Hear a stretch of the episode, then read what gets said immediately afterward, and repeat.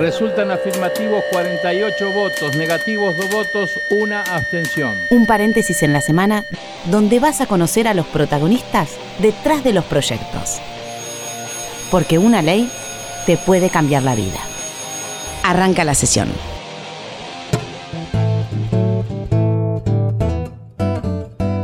Hola, ¿cómo les va? Muy buen domingo. Bienvenidos a Cuarto Intermedio. Hola, Florencia Corregido, ¿cómo estás? Muy bien, muy contenta de estar compartiendo con todos los argentinos este, este domingo aquí en Radio Nacional.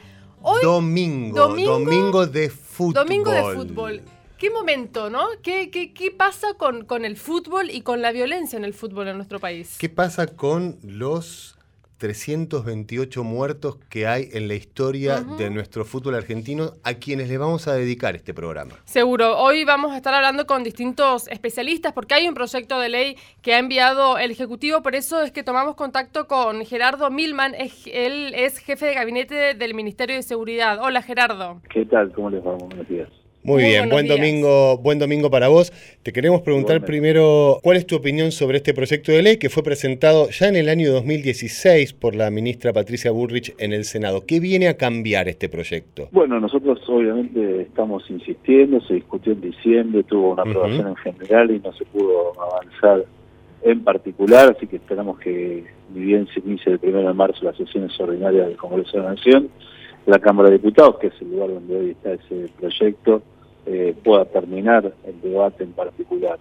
Para nosotros es central poder tipificar la, figura del barra brava, entre comillas, como una eh, integrante de una asociación ilícita de la comisión de delito, porque hoy muchas de las actividades que se llevan adelante, que para la perspectiva del Poder Ejecutivo Nacional tienen una coherencia, no son aisladas la venta de entrada, las ventas de alimentos en cercanía del estadio, la organización de tours, este, inclusive a extranjeros con reventa de, localidades, eh, la venta de falsificación y falsificación de indumentaria deportiva, eh, los trapitos este, que se instalan en las cercanías de los estadios durante la organización de los eventos deportivos.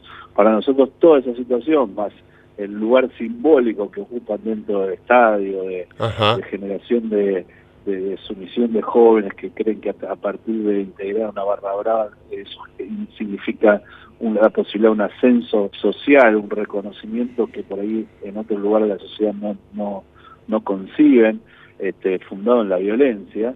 Para nosotros que tengamos una ley en ese sentido va a llevar que casos, por ejemplo, como el de el señor Godoy este, de River Plate, que tenía en su poder 300 entradas este, eh, no falsas, sino reales para el Boca River, nominadas, eh, con casi 10 millones de pesos en su poder, no termina siendo una contravención, como si lo tipificó la justicia, sino un delito real. ¿Se sabe cómo el señor Godoy consiguió esas entradas? Bueno, es parte de la investigación. Es obvio que por parte de algún integrante o más de uno de, la comisión directiva del club han tenido la posibilidad, porque esas entradas no eran falsificación de entradas, eran entradas fidedignas, y eso este, la Fiscalía interviene. Lo que pasa es que si se toma eso, insisto, como una contravención y no como un delito que a partir de eso se deriva en una situación de violencia eh, más generalizada, eh, bueno,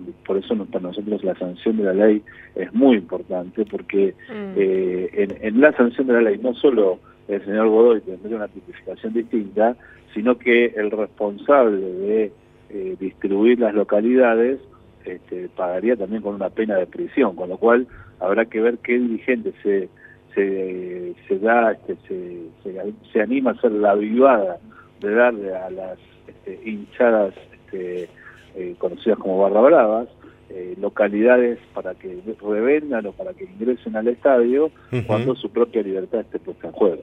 Voy a meterme en algo un poquito más personal. ¿Te gusta el fútbol? Sí, claro. ¿De qué cuadro sos? De Independiente. Sos de Independiente, bueno, el rey de copas todavía. Eh, bueno, en Independiente hubo un presidente que intentó enfrentar a la Barra Brava. ¿Qué crees que pasó dentro del club del cual vos sos hincha? Bueno, en el caso de Cantero, que Exacto. es el presidente que, del cual hablamos, él, tomó una decisión personal y nosotros creemos que eh, es el Estado el que tiene que enfrentar este mecanismo de violencia. Por supuesto, la persona de bien que están en los clubes y acompañan siempre son positivas, pero este, una red individual de, una persona no alcanza, digamos, es el Estado el que tiene que proteger a esos autoridades de los clubes que se ponen también eh, del lado de la lucha contra la violencia y cuando el Estado los deja eh, solos y, estas personas tienen familias y, y, por ahí hasta tienen su, su propia empresa o su propio eh, pasar, su manera de poder, pasar la vida de una manera mucho más tranquila,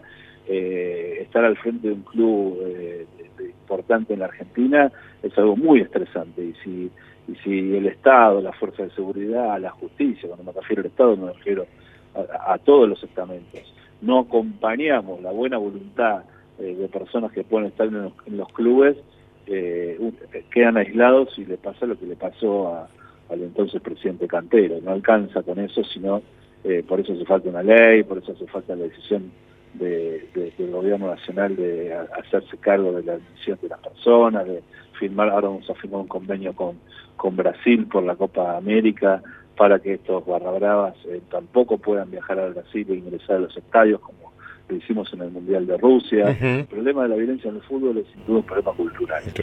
Gerardo, muchísimas gracias por estar en cuarto intermedio eh, y recordar que fuiste diputado y autor de la ley de muerte digna. Te agradecemos por esa sanción de esa ley. Bueno, muchísimas gracias y buen domingo para ustedes. gracias, ministro. Hasta luego.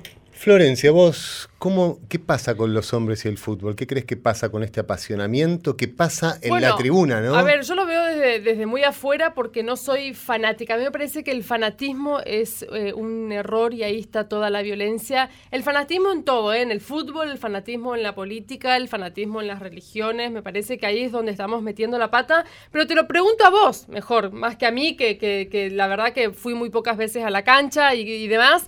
Eh, ¿Solías ir a la, cancha de chico? ¿Ves una diferencia? Mi viejo me llevaba a la cancha de Huracán, hincha de River. Él, ¿Llevarías a tu hijo hoy? No, no lo he llevado todavía. Mi hijo tiene seis años. No lo llevo a la cancha porque, porque no lo quiero poner en un lugar donde le puede pasar algo o fuera de la cancha o dentro de la cancha. Y la verdad que mi hijo me pide ir a la cancha. ¿Y te da miedo?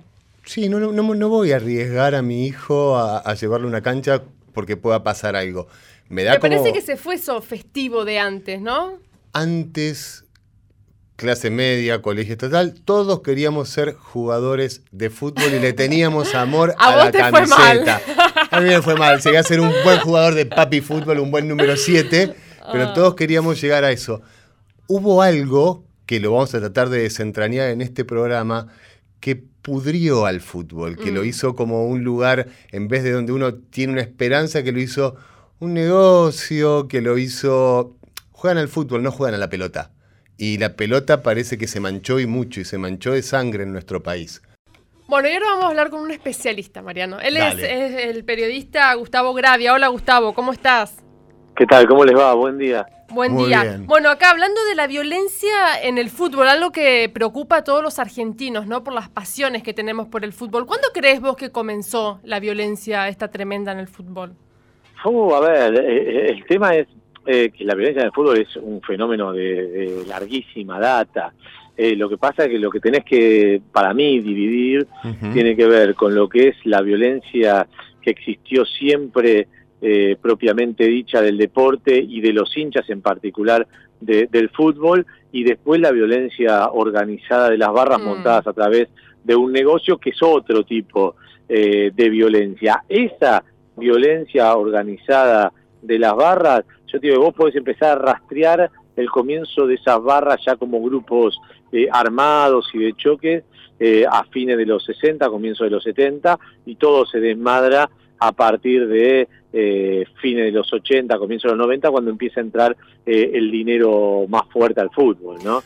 Y después, bueno, llegamos a tener un nivel de violencia tal porque en, algún punto, durante un tiempo, yo te diría bastante prolongado, eh, la violencia estaba como ceñida a, los barras, había como cierta condena del hincha común, no, no digo una, una condena explícita, pero sí que, que, la barra estaba como como que eh, el enfrentamiento con considerar al otro, al que tenía otra camiseta, como un enemigo al que había que eh, eliminar de la faz de la tierra, tenía más que ver con los barras que con el hincha común. Y lamentablemente esa idea se propagó después a, todo hincha del fútbol argentino, eh, muchísimos de los cuales concurren a las canchas, ¿no? Yo que voy a la cancha habitualmente, la verdad es que a veces da vergüenza ajena cómo se comportan hinchas mm. que, están lejos de, conformar una barra brava. O sea que la violencia está en la platea, en los palcos y en la popu, en todos lados.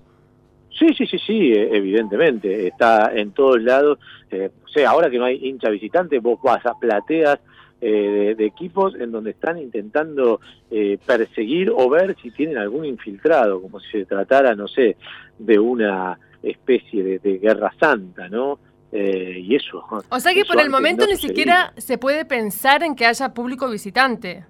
Ya, yo lo que, lo, que digo es que que haya o no público visitante no es el, problema de la violencia en el fútbol en, la Argentina, digo, porque de hecho la prohibición de público visitante lo que no ha producido es una baja en los conflictos más graves que hay en la cancha, que son intrabarra, para que se den una, idea, no sé, el fin de semana no fue muy difundido porque fue en el ascenso, y en el ascenso habitualmente eh, los medios no le dan demasiada importancia, pero eh, en el partido del fin de semana de, Temperley eh, detuvieron a 14 personas, dos de las cuales iban armadas eh, en su intento de atacar a la facción de, Temperley que hoy tiene el dominio de la hinchada para tratar de sacárselo y por suerte la policía logró detenerlo porque esto podría haber sido una masacre. Entonces, generalmente la, la, mayor cantidad de violencia eh, que se ha producido en la última década, década y media, no tiene que ver con la presencia de público visitante,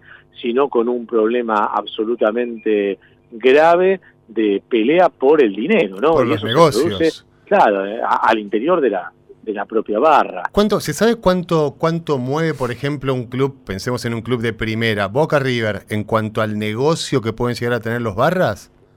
Mirá, los, negocios son eh, muchísimos. Ahora, si vos, por ejemplo, podés imaginar que a el líder de la barra brava de River, eh, por el producido en eh, lo que tenía que ver la final de la Copa Libertadores, le allanaron la casa y le secuestraron 7 millones de pesos y 113 mil dólares, y ahí estamos hablando de eh, cuánto dinero se maneja y por qué se mata ¿no? en el fútbol, pues se mata por esa cifra. En el caso, por ejemplo, de la barra de Boca, yo siempre me, refiero a lo que tiene que ver con causas judiciales, porque me parece que ahí no hay manera de... Eh, digamos, de, de, meter la grieta, por decirlo de alguna manera. Bueno, la causa judicial que se llevó adelante por la barra brava de Boca se demostraba cómo eh, por cada fin de semana, y estamos hablando del año 2015, eh, por cómo cada fin de semana la barra de Boca recaudaba no menos de un millón y medio, dos millones de pesos, solo producto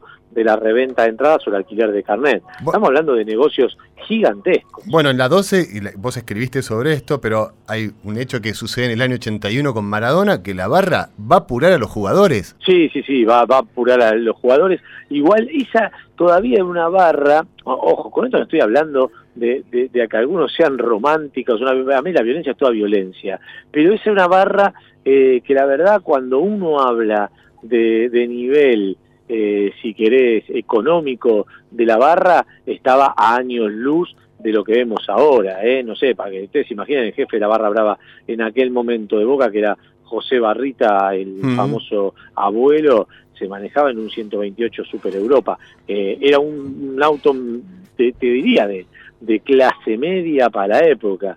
Eh, yo te muestro los autos en los que se manejan hoy los líderes de la barra brava de Boca y tienen flota de autos de alta gama. Mm. Entonces, digo, ha cambiado bastante eh, la, forma de, ser barra brava y el negocio de ser barra brava en los últimos años en la República Argentina. Gustavo, ¿alguien enfrentó realmente, o sea, seriamente a los barras en, en Argentina? Es una pregunta, a ver, eh, ha habido algunos intentos, yo no quiero decir que son todos lo mismo, ha habido eh, algunos intentos de, pelea, me parece que Javier Cantero en su momento mm. eh, dio una lucha en Independiente que lamentablemente terminó mal, y terminó mal prácticamente porque la mayoría o buena parte de los hinchas de Independiente le pidió claudicar con esa lucha porque suponían que esa lucha lo estaba llevando al descenso, porque había todo un mito de que los jugadores iban para atrás porque estaban amenazados de muerte por los barras que no, no dejaban entrar a los estadios. Y después, eh, eh, aunque levantó las sanciones a algunos barras eh, para que pudieran entrar a los estadios, el equipo se terminó yendo al descenso igual porque jugaba realmente mal.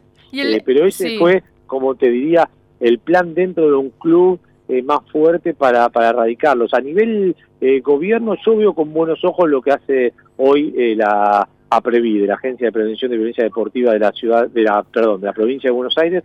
Me parece que ha encarado una tarea bastante interesante en pos de ir por el negocio de los barras y tratar de bajar o de como de anticiparse a los conflictos que puedan producirse. Me parece eh, un intento interesante, eh, eh, obviamente va a llevar mucho tiempo porque digamos la situación es muy complicada. Y el proyecto este que, presenta el Ejecutivo de, de, Barra Bravas, que lo que hace es elevar las penas, ¿qué te parece? ¿Crees que ahí está la solución? A mí me da lo mismo si elevan o no las penas, yo lo que pido es que cumplan la ley, que es lo más importante que hay, porque por ejemplo, ahora yo escuchaba el otro día algunos de los impulsores de la ley diciendo con esta ley eh, los dirigentes que le entreguen entradas a los barras van a ir presos. Bueno, eso ya está reglamentado en la actual ley de violencia en espectáculos futbolísticos y, da de uno a seis años de prisión a aquel dirigente que aporte entradas a los barras, pero no se no se lleva adelante. Hubo un, solo caso ¿eh? de un presidente, que si yo no me equivoco era Eduardo de la Fuente, de estudiantes, que fue a juicio por ese delito y finalmente fue absuelto. Eh, por eso digo, es decir, las leyes están, el tema es si hay o no voluntad para aplicarla. Para cumplirla. Entonces, ¿quieren elevar la pena? Por mí que eleven. Ahora, si después no van a aplicar la ley, da lo, mismo, tener 10 mm. años de prisión o dos. Gustavo, a ver, contestame esta pregunta a mí que no, no, no caso una de fútbol y la verdad que no, no, no me quita el sueño si juega River, si no, y cuando veo cada vez más violencia me, me, me preferiría que no existiera el fútbol. Y te hago esta pregunta, ¿qué tiene de bueno hoy el fútbol argentino? ¿Qué tiene de bueno el fútbol argentino? Bueno, tiene, si bien cuando hablamos de fútbol argentino uno ve que el fútbol no se juega en un altísimo nivel, por lo menos tiene algunos técnicos jóvenes que intentan eh, generar digo, placer con sus equipos de fútbol. Eh, y de esto hablo de Defensa y Justicia, de mm. Racing. equipos que, que juegan un fútbol que te pueden dar un espectáculo, ¿no? Brindarte eh, un, espectáculo y, que vos salgas contento de la cancha o, de haber visto el partido por televisión. Me parece lo más importante que hoy tiene el fútbol. ¿Solés ir a la cancha vos o no? Sí, sí, sí, yo voy siempre. ¿De qué cuadro sos? De ferro. Ah, ah mirá, mirá, mirá. Bueno, han hecho, has vivido un ferro campeón varias veces también. Sí, sí, también me toca vivir la mala. Te toca la mala, pero han tenido una muy buena, inolvidable Grigol, digamos. Tiene un buen fútbol femenino, Ferro, ojo, ¿eh? Y afortunadamente en mi época de adolescencia, que viste cuando uno es adolescente, cuando lo vio con un poco más de pasión en el fútbol. Sí, sí, sí. Gustavo, muchísimas gracias por estar en cuarto intermedio. No, por favor, un abrazo grande para todos. Un beso. Ahí pasaba Gustavo Gravia en cuarto intermedio. Estamos hablando sobre lo que sucede en el fútbol argentino y el proyecto del Poder Ejecutivo Nacional que tiene que ver con la violencia y con los barra bravas. Sí, y creo que está bueno volver a decir que en la historia del fútbol hay 328 muertos. El último fue en noviembre de 2018. Se trata de Martín González de 20 años. La edad me preocupa. Todos son 20, 21, 22, 18. realmente gente muy joven que por ir a ver un espectáculo futbolístico pierde la vida. Entonces no es un espectáculo, es otra cosa. Es, es, es raro lo que sucede todos los fines de semana en nuestro país con el fútbol argentino. Y vamos a hablar eh, ahora con Raúl Balbo, que es papá de Manuel, que era un hincha de Belgrano que quiso ir a la cancha en Córdoba, en el estadio Mario Alberto Kempes, y que murió solo con 22 años de edad. Hola Raúl. Hola, ¿cómo va? Muy bien. Bueno, primero preguntarte cómo estás vos, cómo está tu familia. Sí, la vamos llevando. Recién nosotros hablábamos, eh, ¿qué, ¿cuál es lo, lindo que tiene el fútbol hoy en día? ¿Para vos se rescata algo lindo? Y no, para mí ya, y el fútbol es un tercer plano para mí. ¿Cuál es el estado de, la causa hoy? Y hoy día, el, lunes que viene, el lunes 18, empieza el juicio. ¿Y, qué crees que va a pasar? Eh, o sea, eh, contanos bien para la gente que, que no está enterada. Realmente es un caso que a todos los argentinos nos puso muy triste en, aquel momento, fue hace dos años.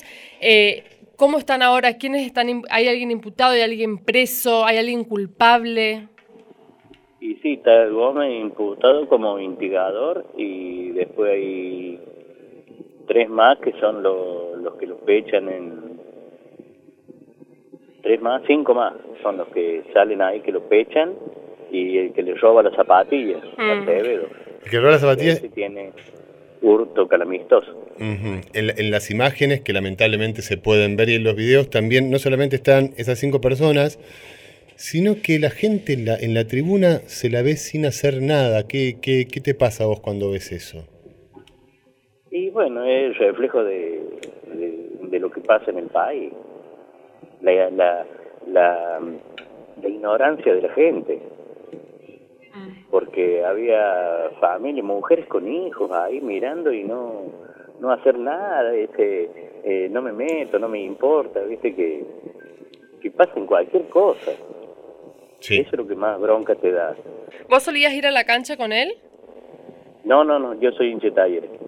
Ah, Bien. mirá vos. ¿Y qué, qué? Vos tenés tres hijos más, Raúl, ¿no? Me quedan tres más. Tres más. ¿Qué, ¿Qué piensan ellos de esto? De lo que le pasó al hermano? ¿Qué piensan del fútbol? Y lo- los más chicos no, no te hablan nada del fútbol.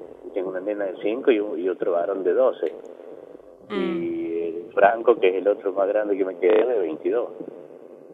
Pero no, no te hablan nada de fútbol. No quieren saber No nada, quieren no miran en la no. tele, no van a la cancha, nada. No, nada. Y nosotros, le, nosotros estamos dedicando este, este programa de cuarto intermedio a todas las víctimas del fútbol argentino. Te quiero preguntar por tu hijo, ¿cómo era tu hijo? Él, mira, vos hablabas 10 minutos con él Ujú. y ya te hacías amigo de él. Y me imagino que siendo uno hincha de Talleres y el otro hincha de Belgrano, se jodían el uno al otro en- cuando, ju- cuando Sí, tenían sí. el clásico. sábado habíamos jugado 4 kilos de asado.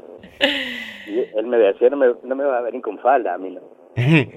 Raúl, ¿y cómo fue eso? que. ¿por, qué, ¿Por qué se hizo de Belgrano, Emanuel? Emanuel cuando era chico, como 5 o 6 años, en el barrio donde nosotros vivíamos, vivía Don Oscar que los hacía jugar a la pelota. Mm. Y Don Oscar era de Belgrano, y Don Oscar lo amenazaba y le decía que si no se hacía de Belgrano no lo iba a dejar jugar. Así que se hizo de Belgrano, era de taller y se hizo de Belgrano. ¿Y vos? ¿Y vos cómo reaccionaste? No, yo lo dejé porque era chico y Mm. él- él- yo no le puedo inculcar de qué cuadro tiene que ser. Él es de lo que él quiera. Seguro. Ah, yo te, yo te digo algo, Raúl. Mi viejo era de River, yo soy de Boca. No hay nada más divertido que tener al padre contrario. No hay nada más divertido que eso. Porque lo, lo lo vivís con... Festejar puedes festejar con cualquiera. Ahora, poder joder a tu viejo con eso es espectacular. Oh, sí, él a mí, eh, él iba siempre a la cancha que jugaba de local pa- eh, Belgrano, él iba siempre a la cancha. Y cuando perdía Belgrano algo, venía con una K, ¿viste? Y mi señora me decía, no le digas nada, no lo vas a estar jodiendo.